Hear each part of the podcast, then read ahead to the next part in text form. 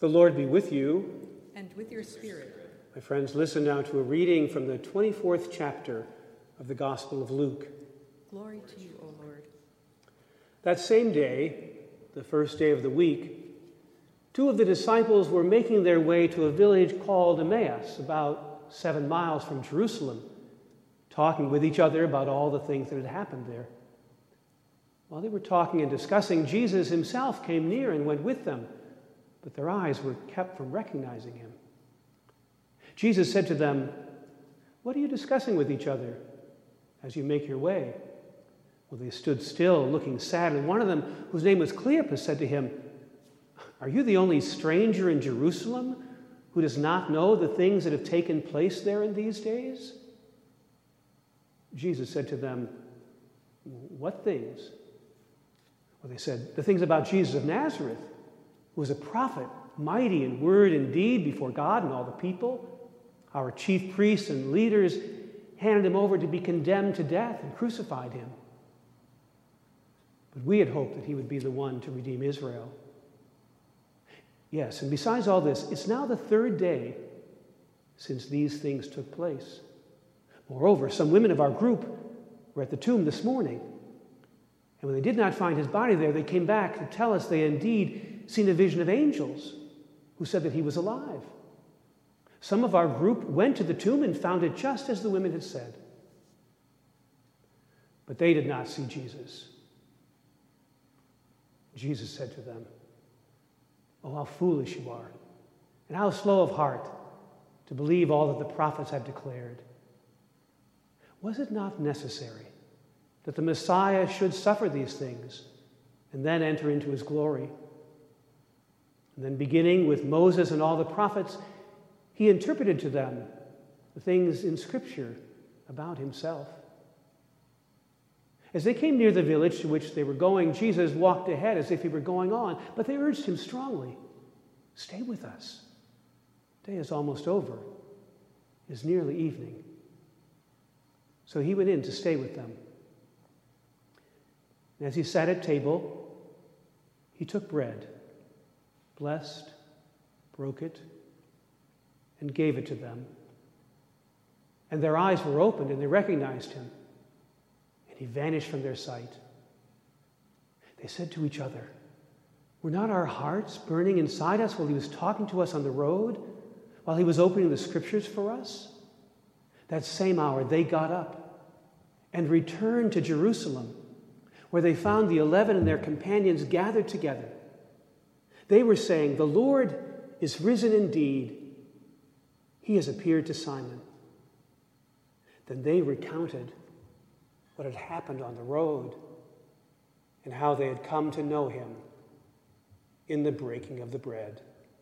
The gospel of the Lord. Christianity is a religion in motion. Before our tradition was called Christianity, it was referred simply in the Acts of the Apostles as the way. Today, we find two of Jesus' disciples on the way to Emmaus, seven miles from Jerusalem. This is the end of Luke's gospel, but right in the middle, Jesus set his face toward Jerusalem. And so, from the middle of the gospel to the end, Jesus is on his way to Jerusalem, where he will suffer and die and be raised. And now we find two disciples walking away from Jerusalem. They're disappointed, sad, Luke tells us. They know all the pieces of the story, but they can't make sense of it. Perhaps they don't see Jesus because they're walking in the wrong direction. This pandemic has certainly changed how we live in the world. A lot of the familiar ways are gone, at least for the moment. We too are saddened by the specter of this invisible disease. We struggle to find God's presence in this unfamiliar landscape. One of the ways we experience this as Catholics is the fact that we can no longer come together for Sunday Mass. We hunger for the Eucharist. If I were to say to you, Christ is really present in the, right away, you would answer, Eucharist. We Catholics have been taught to see the Eucharist as the source and the summit of our faith, almost to the exclusion of every other form of public prayer.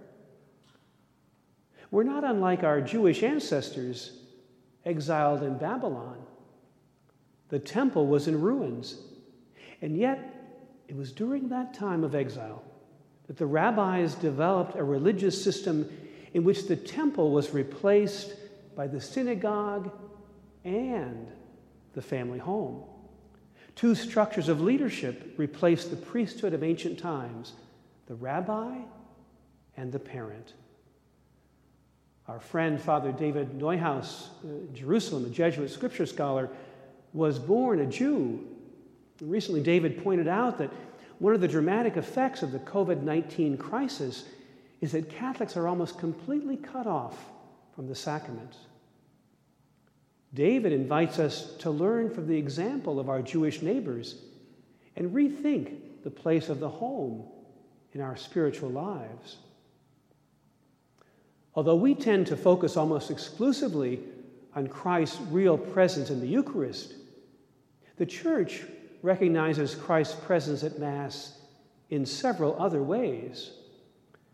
When we dedicated the church, the altar was anointed by the cardinal with chrism, Chrism comes from the same Greek word, which means the anointed one, in Hebrew, the Messiah. So clearly, the altar represents Christ's presence here. But then, the cardinal anointed the walls of the church. The candles around the church draw attention to the anointing stones. So the building is reminding us that Christ is really present in the community who gathers in Christ's name inside these walls. We also insist that Christ is really present in our midst in the word proclaimed. That's why we stand for the gospel. Christ is here, speaking to us live. As the two disciples said in today's gospel, were not our hearts burning inside us as he spoke to us on the road and opened the scriptures for us?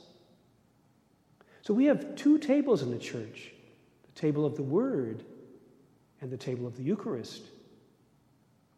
This week, during the weekday Mass, the church is reading from chapter 6 of John's Gospel. It's the teaching on the bread of life. In the temptation in the wilderness, Jesus reminds us that we do not live on bread alone, but on every word that comes from the mouth of God. While we are hungering for the bread of life, spend some time this week reflecting on Jesus' word I am the bread of life. Feast on this word of God among us. Here is the good news proclaimed by Luke. Even though we don't see him, Jesus comes near and walks with us. The resurrected Christ seeks out his two errant disciples, joining them, even as they walk in the wrong direction and talk about him in the wrong way. As he quietly, unobtrusively slipped into the waters of the Jordan to stand next to sinners, as he willingly suffered alongside two other crucified criminals. The Messiah has walked all the way with the two disciples just as he had accompanied sinful humanity all the way to the limit of sin and death.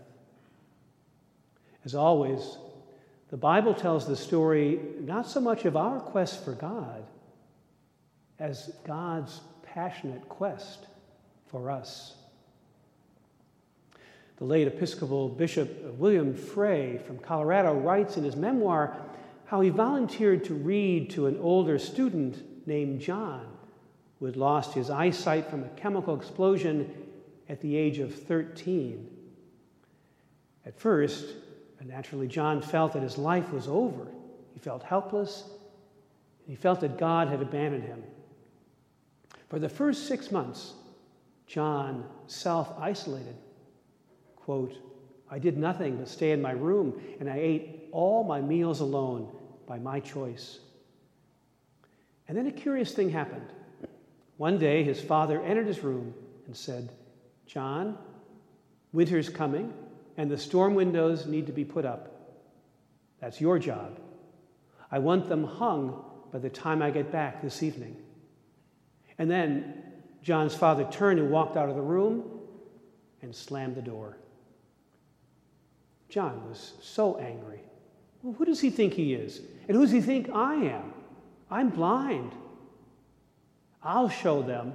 I'll fall, and then I'll be blind and paralyzed. But in his anger, he felt his way to the garage, found the windows, the tools, and the ladder. It took most of the day, but he got the windows up before evening. And that was a turning point for John. He began to realize he could begin to reconstruct his life. But that wasn't all. Seven years later, John reported, I learned that something else important had happened that day. The entire day, my father was no more than three or four feet from me. Sometimes we find ourselves in places we never thought we would be. We find ourselves isolated and in despair. But Christianity is a companion journey. We never walk alone. Jesus promised, Where two or three are gathered in my name, I'm there among you.